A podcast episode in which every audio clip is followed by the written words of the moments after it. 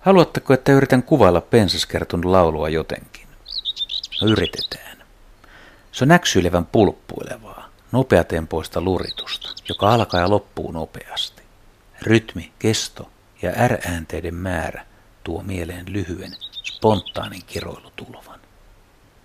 Ihan kuin joku nuotiolla istuja veistäisi makkaratikkoa nikkarodessaan puukolla sormeen ja päästäisi päälle muutaman voimasanan. Norjalaisissa ja brittiläisissä kirjoissa kirjoitetaan, että pensaskerttu laulaa svengaavalla rytmillä. Niin no, kai siinä jonkinlainen svengi on, ja on vielä pitkälle heinäkuun puolellekin. Vielä nyt, näin kuun puolessa välissäkin, tämän laulun pääsee kuulemaan. Ja pensaskerttu laulaa pitkin päivää, joten siitä pääsee aamuunisetkin nauttimaan. Useimmat kerttuleet on helpointa määrittää laulun perusteella. Lehtokertto ja mustapääkertto ovat taitavia laulajia, mutta ne laulavat usein lehvästön suojassa, eikä niitä pääse helposti näkemään. Hernekerttukin piilottelee ja kirjokerttu on niin harvinainen, ettei sitä näe vaikka yrittäisi. Sen sijaan pensaskerttu, se on yhteistyöhaluinen. Se liikkuu avoimemmin kuin muut sukulaisensa.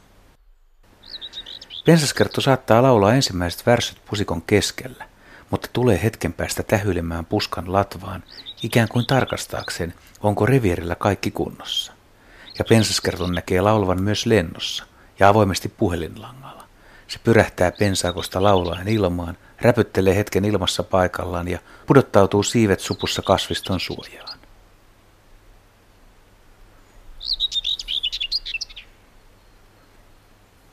Pensaskerttokoirat saapuvat talvehtimisalueeltaan Afrikasta hieman aiemmin kuin naaraat. Yleensä ensimmäiset koiraat nähdään toukokuun ensimmäisellä viikolla, mutta joitain lintuja on havaittu Suomessa jo huhtikuun puolella. Silloin tämä tavallinen pesimale kiinnostaa monia lintuharrastajia. Huhtikuinen pensaskerttu on hyvä havainto, eli havis, ja niin se on lokakuussa ja marraskuussakin. Kesäkuusta syyskuuhun pensaskerttu ei saa ihailua osakseen – muilta kuin pesimälinnuston tutkijoilta. Koirat saapuvat aiemmin, jotta niillä on aikaa selvittää revierit ja valmistella tulevaa pesäpaikkaa naaraille. Koirat rakentelevat useampia soidinpesiä ja esittelevät niitä sitten naaraille, joista nämä voivat valita mieleisensä.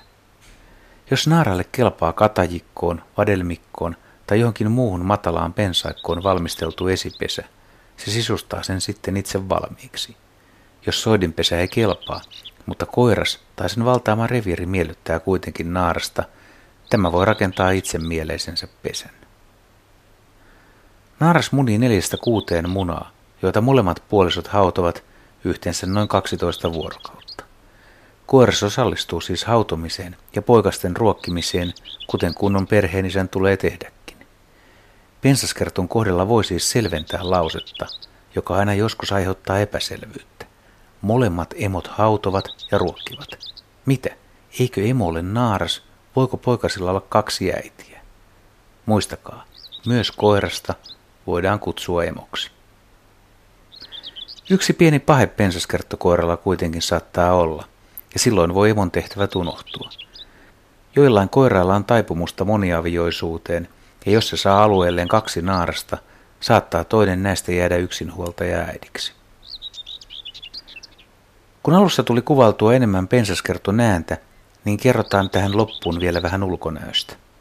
Pituus on noin 15 senttimetriä, painoa 13-18 grammaan. Pyrstö on pitkä, selkäpuoli ruskean harmaa, alapuoli likaisen valkoinen ja siivissä voi olla runsaastikin ruosteen ruskeaa väriä. Koiraan pää on harmaa ja kurkku valkoinen. Naaraan ja nuoren linnun pää on ruskea. Sanotaan nyt, että vanha herra on helppo tuntea, mutta naarasta joutuu joskus kiikaroimaan hieman tarkemmin.